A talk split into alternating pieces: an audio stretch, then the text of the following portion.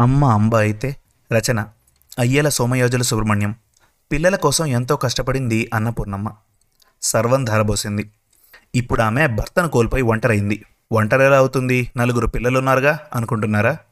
ఏం జరిగిందో ప్రముఖ రచయిత మరియు కవి అయ్యల సోమయోజుల సుబ్రహ్మణ్యం గారి అమ్మ అంబ అయితే అనే ఈ కథలో తెలుసుకోండి. ఈ కథ మన తెలుగు కథలు డాట్ కాంలో ప్రచురింపబడింది. మీకు చదివి వినిపిస్తున్నది మీ మనోజ్. ఇక కథలోకి వెళ్దాం. అమ్మ సంగతి ఏం ఆలోచించారు? ఆ నలుగురిని ఉద్దేశించి అడిగాడు రమణయ్య. ఆలోచించేదేముంది బాబాయ్?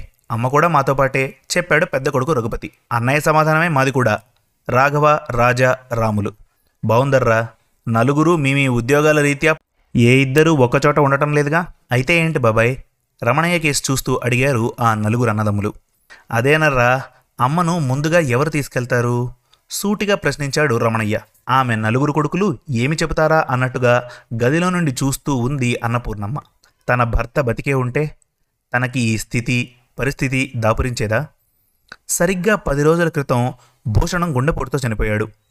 భూషణం అన్నపూర్ణమ్మలకు నలుగురు కొడుకులు. భూషణం చేసేది తాలూకాఫీసులో చిన్నపాటి గుమాస్తా ఉద్యోగం. జీతం తక్కువ ఖర్చులు బాధ్యతలు ఎక్కువే. అయినా భూషణం ఎవ్వరిని ఎప్పుడూ చేయి చాచి అడిగింది లేదు. తనకి ఉన్న దాంట్లో సర్దుకుపోయే తత్వం అవుతుంది. రమణయ్య భూషణం కంటే పై స్థాయిలో ఉన్న ఉద్యోగి. ఆయనకు ఇద్దరే పిల్లలు. అంతో ఇంతో ఆస్తి కూడా ఉంది. అయినా అప్పులు చేయక తప్పలేదు. భూషణం అప్పులేనివాడు అధిక సంపన్నుడు అన్న పెద్దల మాట నిన్ను చూస్తే నిజమేపిస్తోంది అని అప్పుడప్పుడు రమణయ్య అంటుండేవాడు. నాదేముంది సార్? అని భూషణం జవాబిచ్చేవాడు. ఎవరి పిడికిలి ఎంతో అంతే డబ్బు చేతికి దగ్గుతుంది సంపాదనకు అంతేముంది సార్? సంతృప్తి ఉండాలి కానీ అనేవాడు భూషణం. భర్త ఎంత సంపాదించినా భార్య ఒబ్బడి చేస్తేనే సంసారం సాఫీగా సాగుతుంది. లేకపోతే ఇబ్బందులు తప్పవని భూషణం ఉద్దేశం. అందుకు ఆ క్రెడిట్ అంతా అన్నపూర్ణమదేనని భూషణం ప్రగాఢ విశ్వాసం. పెద్దాడి పై చదువులకు తన నగలను ఇచ్చింది. రెండోవాడి చదువుకు పుట్టింటిని వాళ్ళిచ్చిన పొలం అమ్మిచ్చింది. మిగతా ఇద్దరి చదువులకు ఆఫీస్ నుంచి అప్పు తీసుకున్నాడు. అలా వారి తాహతకు మించిన చదువులు చదివించారు. ఉన్నత కొలువుల్లో చేరేలా చేశారు. ఉన్నదంతా పిల్లల భవితకై ఊడ్చి ఆ ద- ఆ దంపతులిద్దరికీ రేపెలా గడుస్తుంది అని అనుకుంటూ బతకాల్సిన భయం లేదు. ఉన్నత ఉద్యోగాల్లో కొలువు తీరిన కొడుకులు ఉన్నారన్న భరోసా ఉంది కాబట్టి. కానీ కాలం ఎప్పుడూ ఒకేలా సాగదు. అకాలంగా అకారణంగా కొన్ని పనులు చేసుకుపోతుంది. అదే భూషణం మరణం. ఇప్పుడు అన్నపూర్ణమ్మ ఒంటరి. నలుగురు కొడుకులలో ఎవరో ఒకరి పంచన బతుకుతూ బతుకు వెళ్ళదీయవలసిన పరిస్థితి. రమణయ్య గారంటున్నారు. చెప్పండి మీ నలుగురిలో పెద్ద కొడుకు రఘుపతి ముందు అమ్మను తీసుకెళ్తాడా? పెద్ద కొడుకు రఘుపతి మాట్లాడలేదు. రెండో వాడి వంక చూశారు. వాడు పెదవి విప్పలేదు. మూడోవాడు నాలుగోవాడు కూడా ఉలకలేదు పలకలేదు.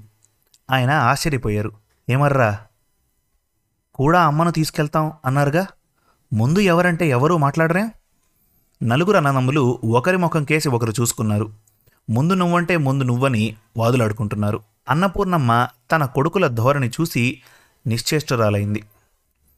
చిన్నప్పుడు అమ్మ నాది అంటే అమ్మ నాదని వాదులాడుకున్నవారే. ఇప్పుడు అమ్మ నీది అంటే నీదని వాదులాడుకుంటున్నారు. అప్రయత్నంగా ఆమె కళ్ళు వర్షించసాగాయి. భర్తను తలుచుకొని ఏమండి మీరు అదృష్టవంతులు. కొడుకులు గొప్పవాళ్ళని మురిసిపోయేవారు. వాళ్ళ నిజస్వరూపం తెలియకుండానే చనిపోయారు. తెలిస్తే తట్టుకోలేకపోయేవారు. అన్నపూర్ణమ్మ మనసులో అనుకుంది. రమణయ్య గారు తుఫాను ముందు ప్రశాంతతలా ఉన్న ఆ నలుగురిని మళ్ళీ అడిగారు. ఎవరో ఒకరు ముందుకు రండని మళ్ళీ చెప్పారు. ఆ నలుగురు వాదనలాపి చర్చించుకున్నారు. కొంతసేపటికి ఇలా అన్నారు. బాబాయ్ నువ్వంటే నువ్వు తీసుకెళ్ళమంటూ వాదులాడితే ఈ సమస్యకు పరిష్కారం లభించదు. కనుక ఈ సమస్యకు పరిష్కారం ఒక్కటే. ఏమిట్రా పరిష్కారం? రమణయ్య గారు అడిగారు.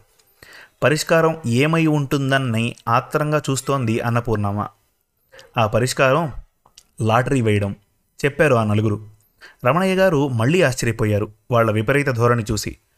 అన్నపూర్ణమ్మకి తను కూర్చున్న చోట కింద ఉన్న భూమి రెండుగా చీలిపోయినట్లు అనిపించింది. బాబాయ్ నాలుగు చీటీలు వేయండి. ఆ నాలుగింటిలో ఒకదానిపై అమ్మ పేరుంటుంది.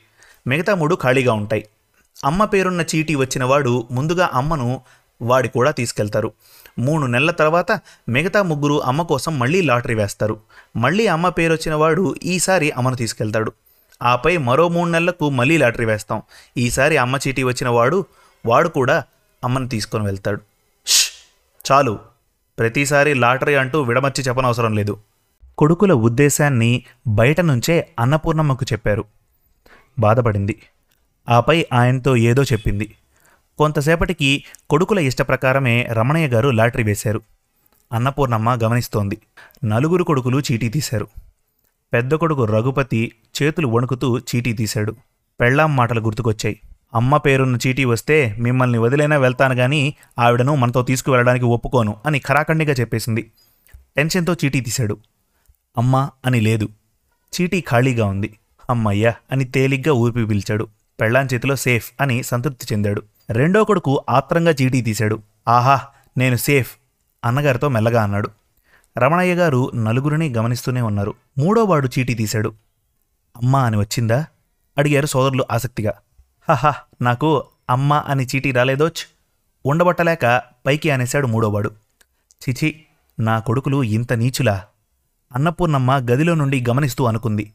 అమ్మపై వారు చూపుతున్న అనుచిత ప్రవర్తన రమణయ్య గారిని ఇబ్బంది పెడుతోంది. నాలుగోవాడు అదే మా చివరి తమ్ముడు అమ్మను ముందుగా తీసుకెళ్తాడు బాబాయ్. నాలుగోవాడి చీటీ రాకముందే తేల్చి చెప్పేశాడు పెద్ద కొడుకు రఘుపతి. కంగారు పడకు. వాడి చీటీ చూసి మాట్లాడు. చెప్పారు రమణయ్య. నాకు అమ్మ రాలేదోచ్ అని నాలుగోవాడు వెర్రి ఆనందంతో అరుస్తున్నాడు. ఇప్పుడు అన్నదమ్ములు నలుగురు నిశ్చేష్టులయ్యారు అదేంటి అమ్మ అని ఎవ్వరికీ రాలేదే?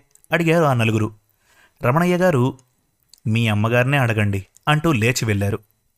నలుగురు అమ్మ వద్దకు వెళ్ళారు. ఎందుకలా చేసావమ్మా అడిగారు. ఈరోజే అమ్మను లాటరీ వేశారు. రేపు వేలం వేయరనే గ్యారంటీ ఉందా? అన్నపూర్ణమ్మ అడిగింది. వాళ్ళు సమాధానం ఇవ్వలేదు. ఇవ్వలేరు. ఒరేయ్ పురాణ కాలంలో పరశురాముడు తండ్రి చెప్పాడని తల్లిని చంపాడు. తండ్రి వరం కోరుకోమంటే తక్షణం తల్లే కావాలన్నాడు. ఎందుకో తెలుసా? అమ్మ లేని జన్మ అర్థం లేదని వ్యర్థమని. అమ్మే అన్ని అని. పరశురాముడికి తెలుసు గనుక. ఎవరికైనా దెబ్బ తగిలినా బాధ కలిగినా అమ్మ అలా అనే అర్హత కూడా మీకు లేదురా. ఎందుకో తెలుసా? ఆ అమ్మనే బాధ పెట్టిన దగుల్బాజీలు మీరు గనక అమ్మను లాటరీ వేసే స్థితికి ఎదిగారా మీరు. కానీ నేను ఇంకా మీ స్థాయికి దిగజారలేదు. దిగజారను కూడా. మీ బతుకుపాటను నేర్పిన అమ్మనిరా. నాకు బతకడం కష్టం కాదు. కానీ మీకు పిల్లలున్నారు. వాళ్ళు కూడా పెద్దవాళ్ళవుతారు. అప్పుడు నా దుస్థితే మీకు తప్పకుండా వస్తుంది. శ్రీరాముడు దేవుడైనా చెట్టుచాటుగా నిల్చొని వాలిని చంపినందుకు మరుసటి జన్మలో శ్రీకృష్ణునిగా ఉన్నప్పుడు బోయవాని చేతిలో గాయపడ్డాడు. దేవుడికే శిక్ష తప్పలేదు. మనుషులైన మీకు శిక్ష తప్పకుండా పడుతుంది. పడి తీరుతుంది. మీ అమ్మ శాసనం చేసింది. నేను తలుపులు వేసి పావుగంట తర్వాత తీస్తాను. అప్పుడు మీలో ఒక్కరున్నా ఈ అమ్మలో అంబను చూస్తారు అంటూ అన్నపూర్ణమ్మ తలుపులు మూసింది. సరిగ్గా పావుగంటకు తీసింది. ఏ ఒక్కరూ అక్కడ లేరు. శుభం. మరిన్ని మంచి తెలుగు కథల కోసం మన తెలుగు కథలు డాట్ కామ్ విజిట్ చేయండి. Thank you